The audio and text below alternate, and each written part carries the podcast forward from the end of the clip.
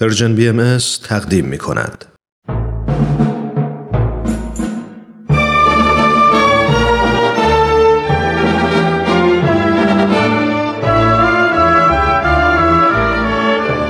رادمردان جاوید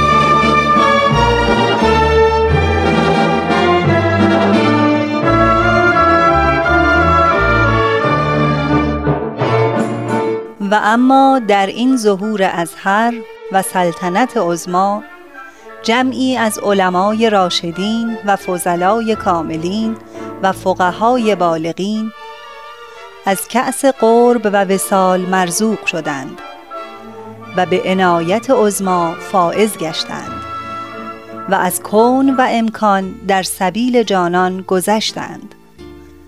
همه اینها محتدی و مقر و مزعن گشتند برای آن شمس ظهور به قسمی که اکثری از مال و ایال گذشتند.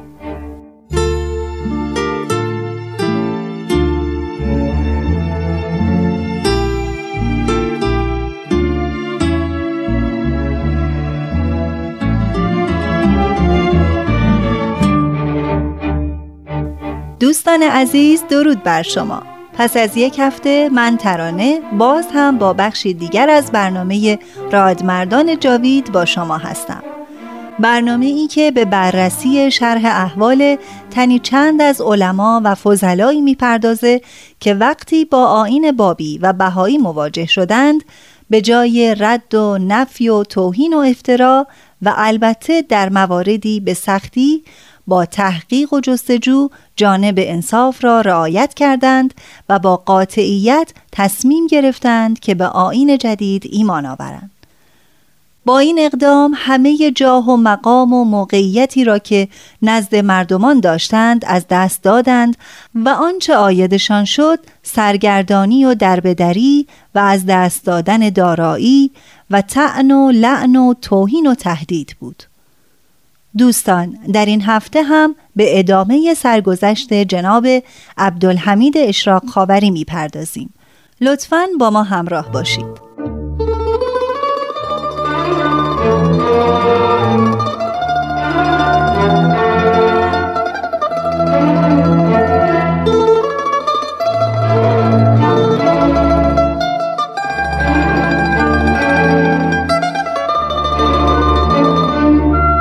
عزیزالله سلیمانی نویسنده و محقق بهایی در کتاب مسابیح هدایت چنین می نویسد آوازه دانایی و علم عبدالحمید اشراق خاوری در ملایر پیچید. مردم برای شنیدن موعظه های او در منازل و مساجدی که به منبر می رفت ازدهام می کردند. او را به امام سیزدهم ملقب کرده بودند. در آن زمان بهایان ملایر تشکیلات منظمی داشتند. دشمنان آنها دائما در صدد بودند که به آنان آزار و صدمه برسانند تا آنکه ماه شعبان فرا رسید و در شهر برای تزیین دکانها و چراغانی محله ها به مناسبت نیمه شعبان و تولد امام دوازدهم جنب و جوشی هویدا شد. یکی از تجار ملایر که از اعیان شهر و دشمن سرسخت بهایان بود و همه او را به حیل ورزی و خباست می شناختند نزد اشراق خاوری آمد. آقا در نظر دارم شب پانزدهم شعبان جشنی بگیرم. تقاضا دارم در آن مجلس به منبر بروید و شرح تولد حضرت حجت را به تفصیل بیان بفرمایید.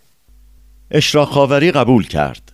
باهایان ملایر متوجه شدند هدف آن تاجر از برگزاری جشن و وادار کردن اشراق خاوری به ذکر کیفیت تولد امام دوازدهم و چگونگی غیبت امام تحریک مردم علیه بهایان است.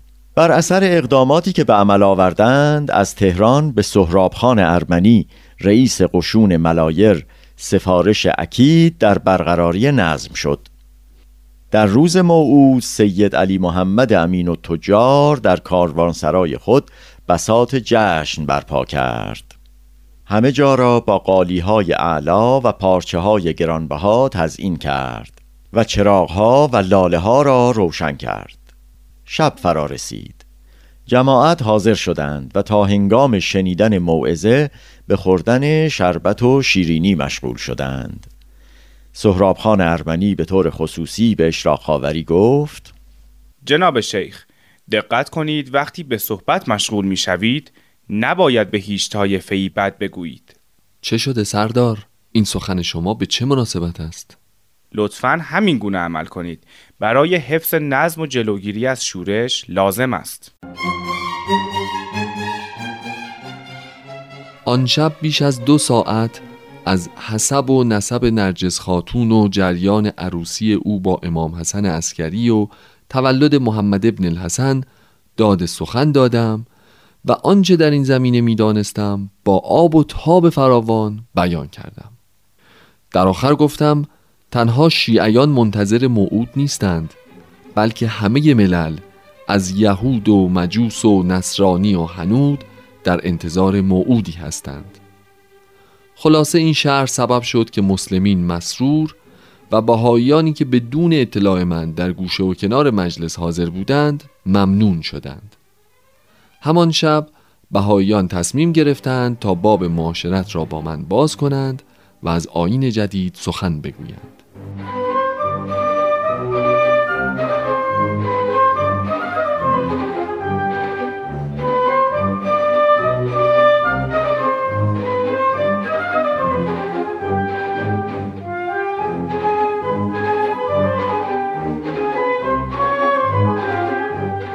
چند روز بعد عبدالحمید در مکانی با چند تن از اعیان شهر نشسته بود که شخصی به نام میرزاهادی وارد شد و او و چند نفر دیگر را برای شام دعوت کرد. دیگران که می‌دانستند آن شخص بهایی است به عبدالحمید چیزی نگفتند و همگی دعوت او را پذیرفتند. شب هنگام به منزل میرزاهادی رفتند. در آنجا شخصی را دیدند که ملبس به کلاه و کراوات است و کنار بخاری نشسته. آن زمان اشراق خاوری معتاد به سیگار و چپق و قلیان بود. با دیگر مهمانان مشغول به صحبت و سیگار کشیدن شد. صاحبخانه چای آورد و با آنکه معلوماتی نداشت شروع به بیان احادیث و آیات کرد. خیلی اوقاتم تلخ شد که شخص بی سواد چه حقی دارد که در آیات و احادیث و گفته های دانشمندان دخالت کند ناگهان میرزاهادی یعنی همان صاحب خانه گفت خبر دارید که قائم آل محمد ظاهر شده؟ مانند آن بود که پتکی بر سرم بکوبند چه می‌گویید؟ کی و کجا ظاهر شده؟ علاماتش کو؟ آثارش کجاست؟ همه ظاهر شده آثارش هم کتاب آسمانی که دارد اشراق خاوری ابدا انتظار نداشت که شخصی بی سواد با او طرف گفتگو شود. بیدرنگ زبان گشود و هرچه تهمت و افترا راجع به بابی و بهایی در کتب دیده یا شنیده بود همه را ردیف کرد. وقتی هم که فهمید صاحب خانه بهایی است به روی خود نیاورد و محکم نشست و به قول خودش با کمال بیانصافی به رد و اعتراض مشغول شد.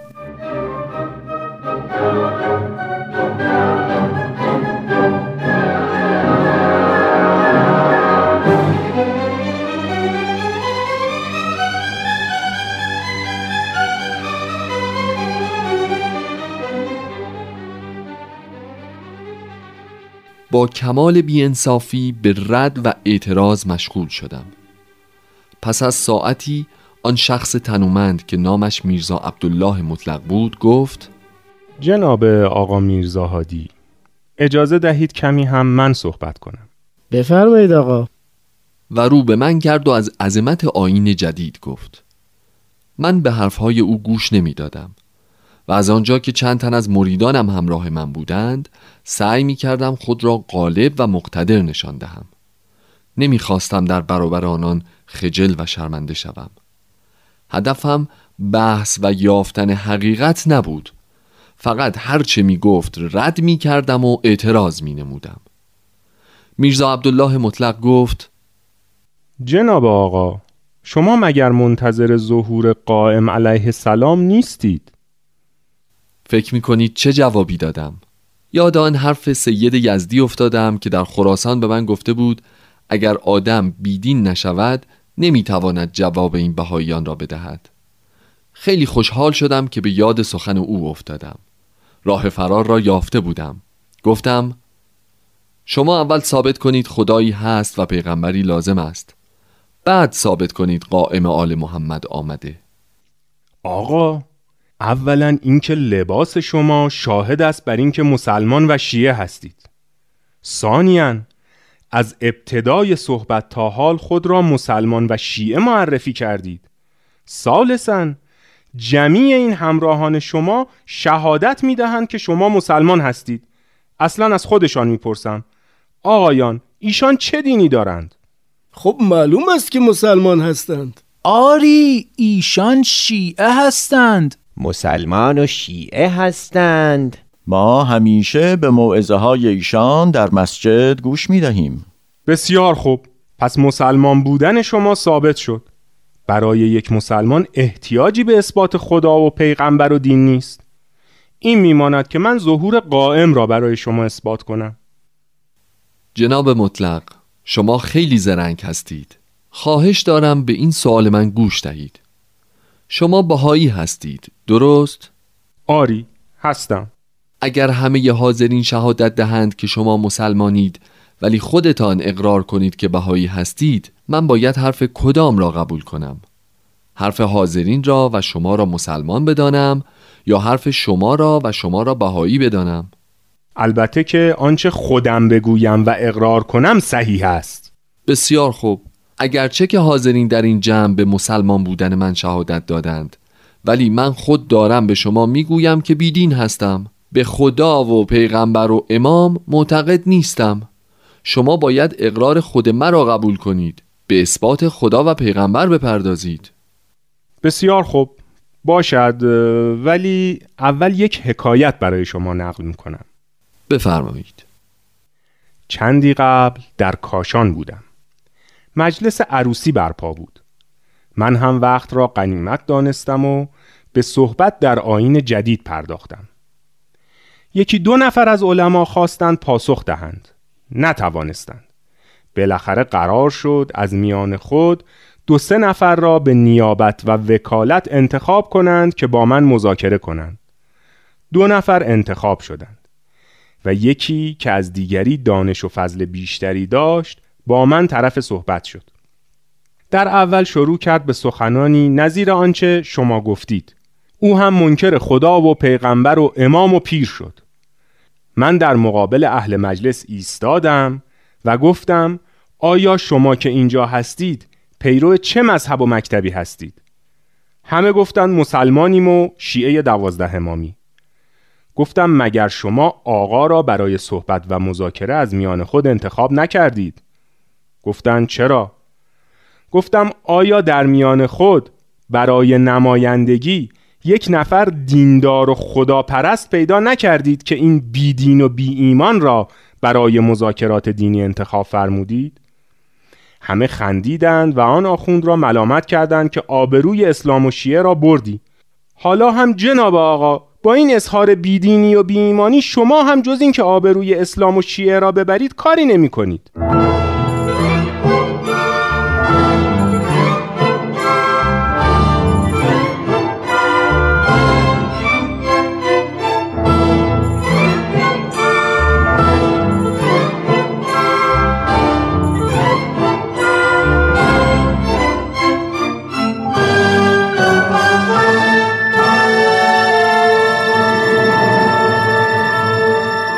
عبدالحمید اشراق خاوری در برابر این استدلال محکم پاسخی نداشت.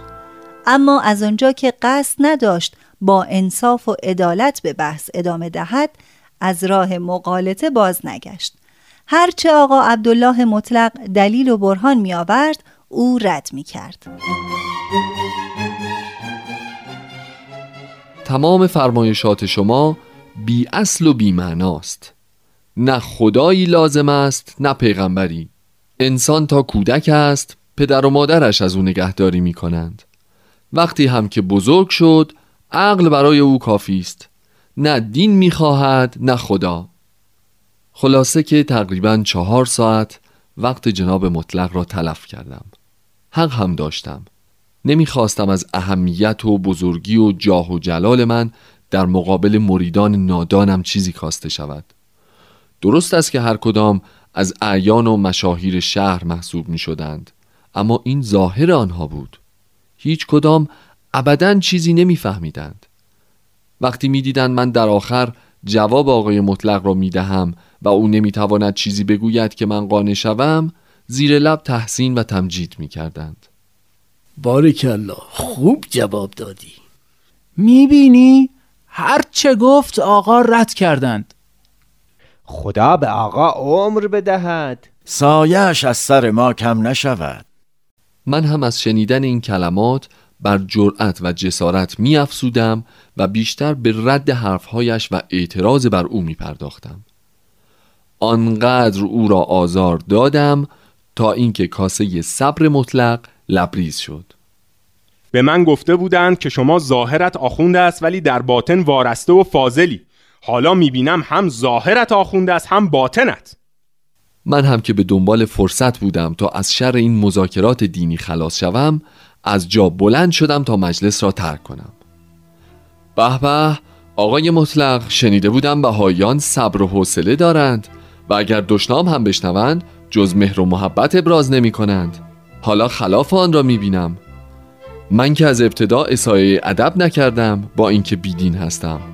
اما شما که به خدا و پیغمبر مؤمن هستید نهایتا به من اهانت می کنید من دیگر اینجا کاری ندارم.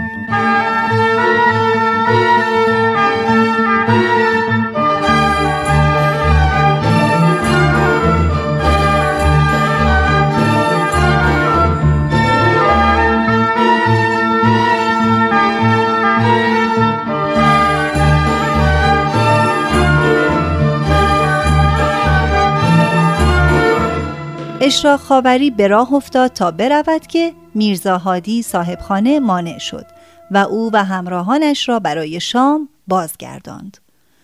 آقای مطلق دیگر سخنی نگفت. پس از شام همگی همانجا خوابیدند. صبح که برخواستند پس از خوردن چای و صبحانه از آنجا بیرون رفتند. چون از منزل میرزا هادی بیرون آمدم نسبت به بهاییان نظر خوبی نداشتم. در مجالس و مجامع بنای تکذیب آنان را گذاشتم آنان را مردمی بینزاکت معرفی می کردم و این را از رفتار یکی از بهایان به همه آنها سرایت می دادم. به قول سعدی چو از قومی یکی بیدانشی کرد نکه را منزلت ماند نه مهرا این ماجرا سبب شد که اشراق خاوری تا مدتها از تحقیق و مجاهده درباره آین بهایی خودداری کند. روز به روز بر ترقی و احترامش میان مردم اضافه می شد. همه طبقات مردم اظهار ارادت می کردند، تعظیم می نمودند، دست می بوسیدند، احترام می کردند. او هم خیال می کرد که در مقامی بالاتر و والاتر از دیگران قرار دارد. در مسجد می خوابید. از مال دنیا چیزی نداشت.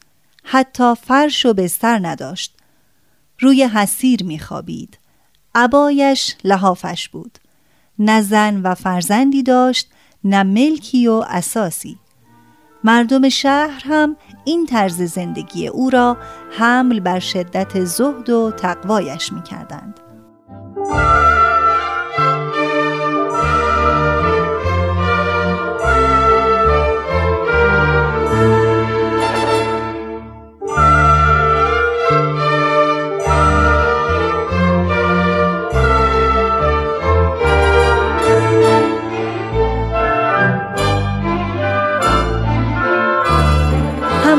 عزیز زمان برنامه به پایان رسید.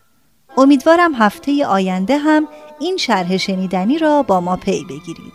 حتما با ما در تماس باشید و از نظرات خود ما را بی نصیب نگذارید. شماره تلفن 201 703 671 828 88 و آدرس ایمیل پیام at در اختیار شماست. تا برنامه بعد بدرود.